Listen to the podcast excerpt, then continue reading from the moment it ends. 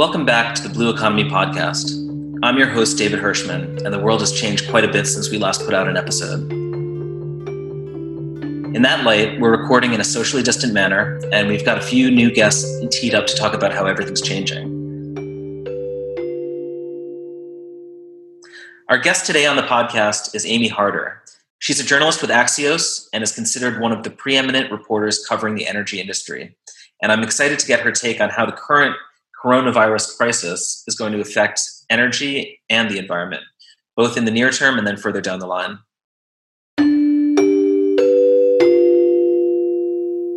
Um, so obviously, the coronavirus is on everyone's mind, um, and you know, we sort of wanted to dive right into you know where do you think this crisis um, first of all, you know, what has it done so far to the energy industry, and kind of, you know, what do you think are some of the long term effects?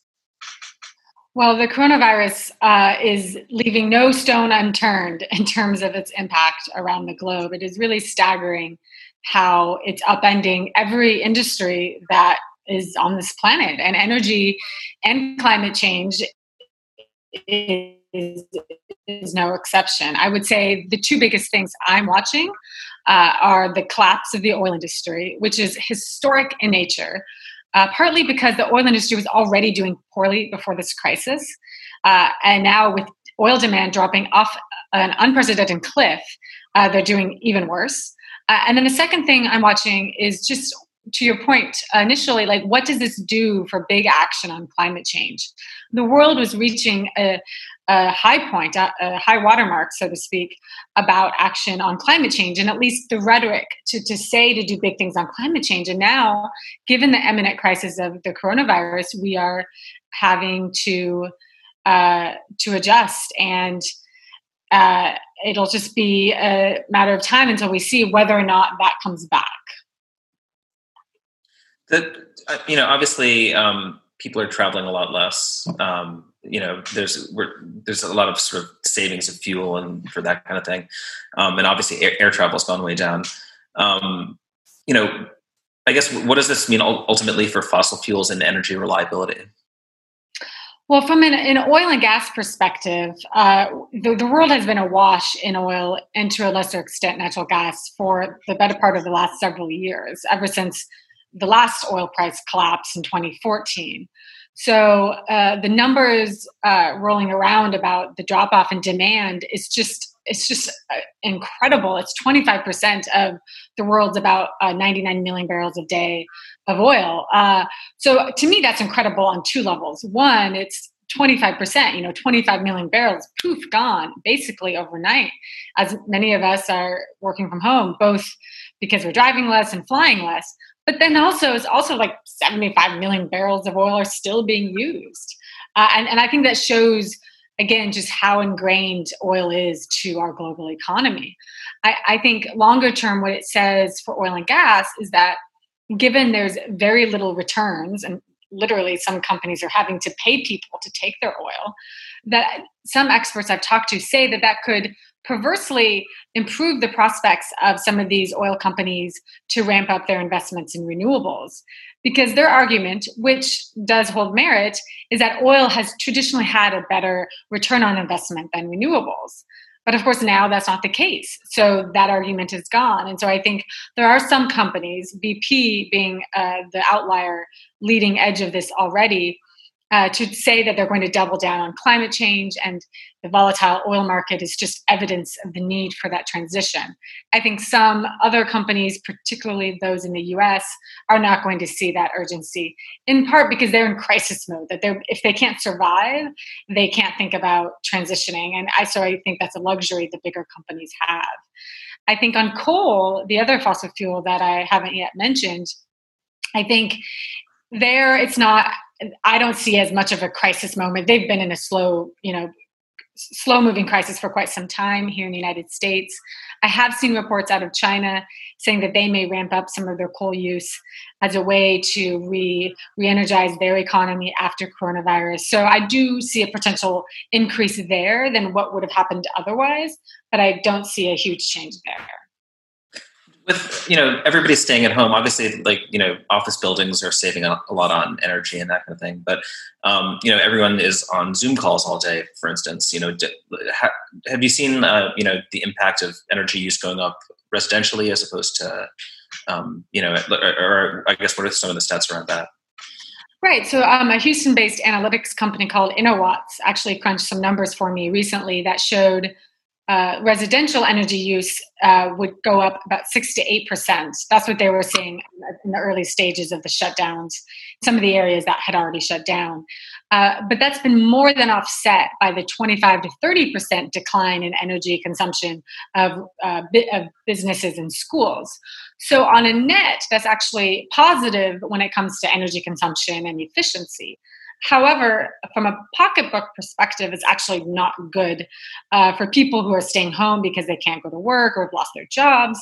They, it's those individuals who have to pay that increase of six to eight percent, as opposed to when we go to work, you know, we shut off our lights, we turn down our AC or heat, and then our employers pay the electricity bill where we work. And you know that's not the case. So unfortunately even though the overall system is seeing improvements with this in terms of energy demand decreasing the people who have to pay the increase um, are unfortunately the people who are suffering from this recession so, you know, ultimately on this podcast, we're most concerned about how these changes will affect ocean industries, um, and in particular, renewables like offshore wind. Um, so, what do you think generally this crisis will mean for renewables, both kind of like short term and then long term?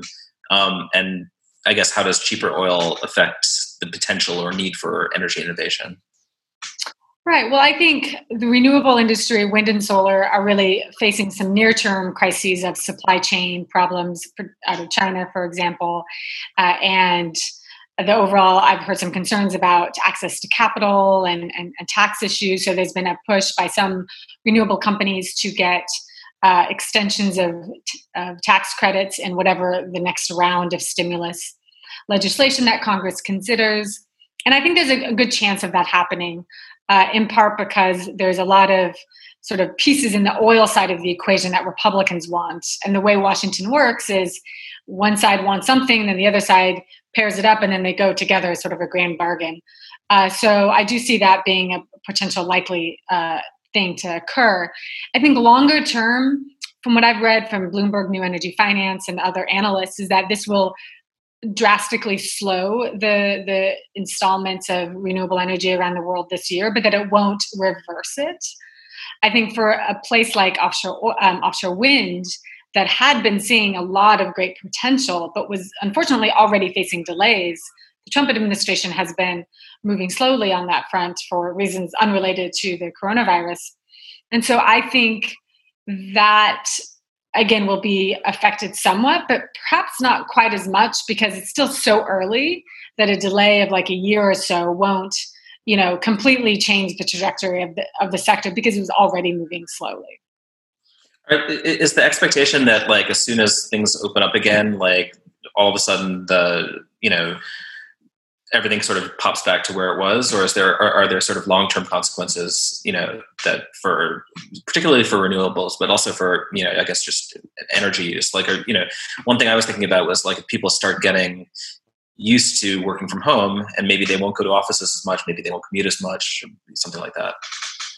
I think that's one of the, the most intriguing questions that I think a lot of us are asking right now uh, about what will stick um, in terms of our own personal habits and versus you know our professional habits. I think um, obviously it's really hard to tell now, but I think uh, longer term, in terms of like the trajectory of the sector, again, I, I don't see uh, anything changing significantly there.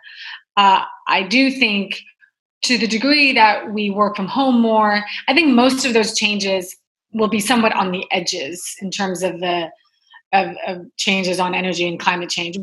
What I see as being the potentially biggest long term detrimental impact is the fact that the world, which had already been going sort of a nationalistic direction, is really literally doing that now. Pe- countries are putting up borders and closing their countries to everybody except for residents. And so that will make any multilateral discussion that much harder. And of course, climate change is the ultimate multilateral global problem.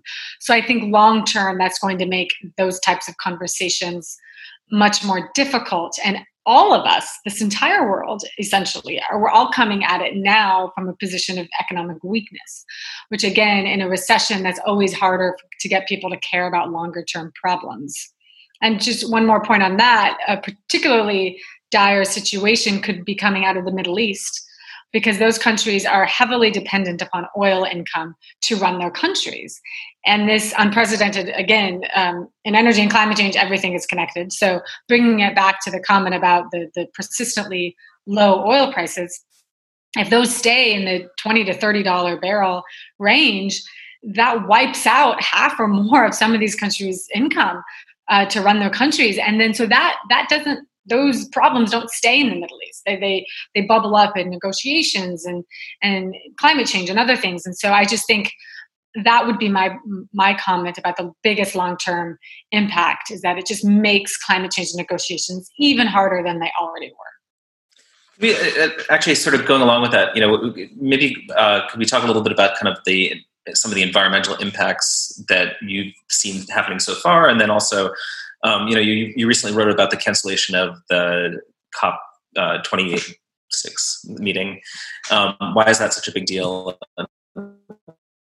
The lasting impacts? Yeah, I think it was increasingly obvious that the the conference would have to be canceled, just because everything is being canceled in this world, this grave new world, as I have been calling it. Uh, I think the main reason it had to be canceled wasn't because in December we're all still going to be locked down, or November, which is when it's being held. Hopefully, by then we have some sort of um, normalcy back to our, our, lives. But it's because the meetings that were leading up to that they've been had to be canceled, and you know, yes, you can do a lot of things over Zoom, but you can't do everything over Zoom. And some of these these conferences aren't just exhibits for people to show off their shiny new you know climate technology they, they're, they're in the rooms looking at text and and so it's so some of these meetings i think the negotiators have said really do need to be done in person uh, so that seemed inevitable and some people have also said that oh it, it's it's good that it's being rescheduled so people can focus on um, can have more time to focus on it. By springtime hopefully you know the crisis moment of this uh, historical time in our lives will have passed and we'll be onto a new stage. And that's true. Uh, it's sort of the lesser of two evils right? So i think it's historic that it had to be uh, pushed ahead. Uh, as far as i understand countries still you know they, they were supposed to even before this crisis hit they were supposed to be in the process of submitting their, their, their next level of ambitions for the Paris climate deal from 2015. And a lot of countries have not. Some countries have, like Japan, uh, just recently, and it was greeted by uh, not a lot of cheers from people who said it wasn't aggressive enough. So I think it's just a sign of the times that a slow moving but still incredibly urgent uh, challenge facing our planet has to be put on the back burner when people are dying around the world. And I think this shows both the urgency of climate change, but also the fact that it's not as urgent as some other crises that this world is is facing, and that's just the nature of the problem. I guess you know one thing I was thinking that it, basically because every country on the planet is dealing with the you know coronavirus crisis at the same time, like could that be some sort of model for everybody thinking that we're all in this together in the same way for climate change? Or I don't know if there's like a you know there there are lessons to be learned from that. I would say two things on that. The lesson that I think could be learned uh, is is having faith or you know acknowledgement of science in general. A lot of the debate in the coronavirus crisis has been about flattening the curve and and really doing things now that will help you later, even though that seems difficult for all of us to do. I mean, it's very similar to climate change. Like we need to, you know, reduce our emissions now to help us later. Of course, the time frame is much longer. So, you know, having having belief and acknowledgement of science even if it doesn't really fit with your own values i think that's something that hopefully some people will uh, learn. Of course there's still people who are thinking all this coronavirus crisis stuff is a bunch of overreaction which of course is, is not the case. Um, but the second point which sort of cuts against any sort of good uh, accurate likeness of the two problems is that coronavirus hits everybody the same, everybody in the world. If you get it, you have a cough or a fever. Whereas climate change does not hit the world the same. It, you know, Australia is facing it more than a lot of countries because of their historically dry uh, um, climate, for example, California as well. There's parts of Russia that in the next few decades will benefit from climate change. So, uh, even though we're all on this one planet and we share this planet, climate change itself hits different parts of the world differently. And so that's what makes it very, uh, very uniquely different than the coronavirus, which hits everybody the same. So I think that makes it even harder to address climate change. Uh, same like the Middle East. There, you know, Saudi Arabia once, and a, nego- a negotiator for their country once said at a United Nations conference that I attended, the negotiator said, if you think about it, we're really the ones doubly affected by climate change and action on climate change because they're an arid country uh, that's set to get drier and hotter, but they're also an economy based on oil. So, putting aside the moral uh, component that they've helped drive the problem, they're actually right that they do. They, they face uh, impacts both by not acting and by acting. Whereas coronavirus just hits it's all the same. So I think there are some important analogies to be made, but also some important differences that I think climate advocates would be smart to be aware of so you don't come off as tone deaf. In this historic public health crisis, comparing them too much alike could could make them come off as tone deaf. What do you think are some of the effects on, uh, I guess, environmental research. You know, obviously the EPA is basically on hold, and a lot of scientists are unable to compete uh, uh, complete the research that they're doing.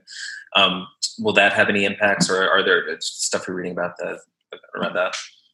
Well, one thing I've noticed just anecdotally is that a lot of my colleagues at other news publications uh, are actually doing coronavirus coverage strictly now, um, no connection to climate change. And I, have seen some data that has already shown a drop off in news of climate change. I anticipate that to be temporary. I think those reporters will go back to doing climate change coverage. I myself have also been doing less climate coverage, but I also uh, I've been doing still energy coverage. Um, but I but I do think that it's an important story to to talk about and write about, even if it isn't on the top of the the agenda. In terms of the research, I think I haven't heard of anybody. Uh, you know changing their plans for the types of research that they're doing. I think one risk could be with with funding and grants. I think all of that again is just the economy is just drying up, and I think that will be one area that could see a bit of a hangover uh, as the economy picks back up. I think there'll be, you know, the scientific community is just racing to find a vaccine and to uh, find solutions to this crisis that I think in the short term there'll be you know some sort of delay but i don't think you know academia moves so slowly anyways that i don't think there'll be a huge impact. So uh, you know the virus i think has exposed a lot of weaknesses in our systems um, and certainly you'd expect that in the aftermath companies of all types you know obviously ocean related companies for our purposes but companies of all types would want to figure out ways to mitigate future damage from similar disruptions like this um, so, you know, I guess what are some of the areas in the energy section where you think we could potentially see innovation in the aftermath of this? Yeah, I've gotten that question a couple of times, and I don't have, I, I don't see a lot of great potential right now for a ton of innovation. I think that's partly because this is such an unprecedented type of crisis that caught all of us most of us off guard. The crisis itself and then of course the response to it which is shutting everything down. I think there will inevitably be some innovation. For example in the oil industry going back to what um, bernard looney the new ceo of bp has said he's really saying that his company will double down on uh, addressing climate change. And I think, again, some companies, I would venture to say mostly European based companies, will see this historic volatility in the oil industry as an example of let's get the hell out of a commodity business and be somewhere where there's a little bit more stability. Putting aside concerns about climate change, but obviously those um, come into the into play as well. In terms of innovation in the renewable energy space, I think one thing that could be really dependent upon that is to what degree they get some financial help to, able to be able to innovate. I think right now there's a lot of people just in crisis mode, so they're focused on just staying afloat. Uh, um, this this incident, this time of our lives, reminds me of uh, going back to the 2008 and 9 crisis, uh, when Obama came into office and passed, you know, the Recovery Act, that bill injected ninety billion dollars into clean energy. That was a record amount, and many energy experts say that was arguably the biggest thing the federal government has ever done to support renewable energy. So th- there's a lot of ifs in what I'm about to say, but if you know the economy continues to do poorly, which seems pretty likely, unfortunately, and if you know Joe Biden wins the uh, wins the election or Bernie Sanders, but looking more like Biden every day, uh, I could see more now than I could six months ago. I could really see a climate change focus on any sort of big economic uh, recovery package that his administration might pursue. But it wouldn't be something like the Green New Deal. It wouldn't probably require congressional support, of, you know, in terms of big sweeping uh, market-wide policies. But it could be another round of big government support for clean energy. And if that happens, to come back to your original question, that's when I could really see innovation happen in the renewable energy space. But I think between now and then, I mean, everybody's just trying to keep their head above water and and and so I think the innovation phase would come a little bit later. You know, the next six to nine months. Or I guess I, you know, I was thinking more in, in terms of like supply chain and stuff like that. Like you know, like say like in the kind of the oil industry, like you, you so suddenly you've like been faced with this crazy disruption. How do you like you know plan for say it happens again? You know. Right. Well, I think you know one response which President Trump has has talked about a lot is finding more places to store oil, which is not very innovative. But I, you know, I think the the issue with oil is somewhat unique. It's a global commodity, and it's never not going to be a global commodity. So I think the only way to innovate around that um, is something that, of course, a lot of climate and energy security experts say, which is to be less dependent upon oil.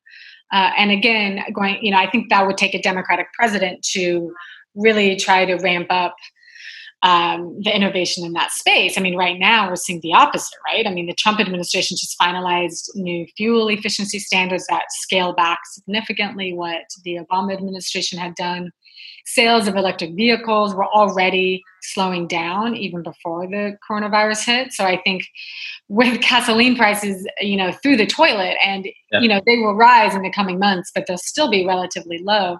I think um, EVs will find it a challenging environment as well. So, you know, I think it's a, you know, because this really isn't an energy crisis. It's a public health crisis, and energy is just one of every single other industry that's caught up in it. So I think that the chances for innovation in the short term seem to me to be less acute than you know if this was like an oil price shock in the opposite direction that they were going through the roof. Well, I think one dynamic that we've seen covered a lot in the media and which I've covered as well, because it gets a lot of attention, and I think it's important to sort of put it into context, is that because the coronavirus is uh, creating this unprecedented shutdown in economic activity, we are seeing, not surprisingly, a result decrease in pollution, greenhouse gas emissions, and and so people are saying, oh, that's a positive side effect, and, and I, to which I say, no, it's definitely not a positive side effect. It merely shows that in order to to reduce our emissions uh, significantly, we have to shut down the economy. So it, the analogy that I use it's like a sick person saying that they're happy they're losing weight when they're sick because they're not eating. It's like, well, you're not going to not eat once you start to feel better. In fact, you might eat even more and gain more than the weight you had lost back. And that's potential potentially what could happen here. Depending on those lessons, if there's lessons learned that do make us a little bit greener than we were before, I mean, there's a risk that the world will be even thirstier for oil and gas and people will want to fly even more. I mean, I think a lot of us are getting cabin fever. I, for one, am looking forward to when I can catch a plane and go, you know, go somewhere, go skiing or go to the beach. And and so I, I think this this idea that um, it's good that emissions are down, it, it's it's sort of beside the point because I think the long term trajectory uh, is the same, and it really just underscores the fact that we need to find a way to reduce emissions in an economically sustainable way, or otherwise it won't last. And is, there any risk of kind of like a, uh, you know, obviously oil companies are reducing production in order because we have this like glut. Um, you know, is it hard for them to ramp it back up once once we everybody goes out and goes skiing again and all that? Uh, yes, definitely. You know, on our our press our staff call just this morning, we actually hold a staff meeting every every Monday, and one of our healthcare reporters really emphasized that we turned off the switch of the global economy very quickly, but turning it back on will be much slower. And so oil companies are shutting down some wells that they're not going to start back up again.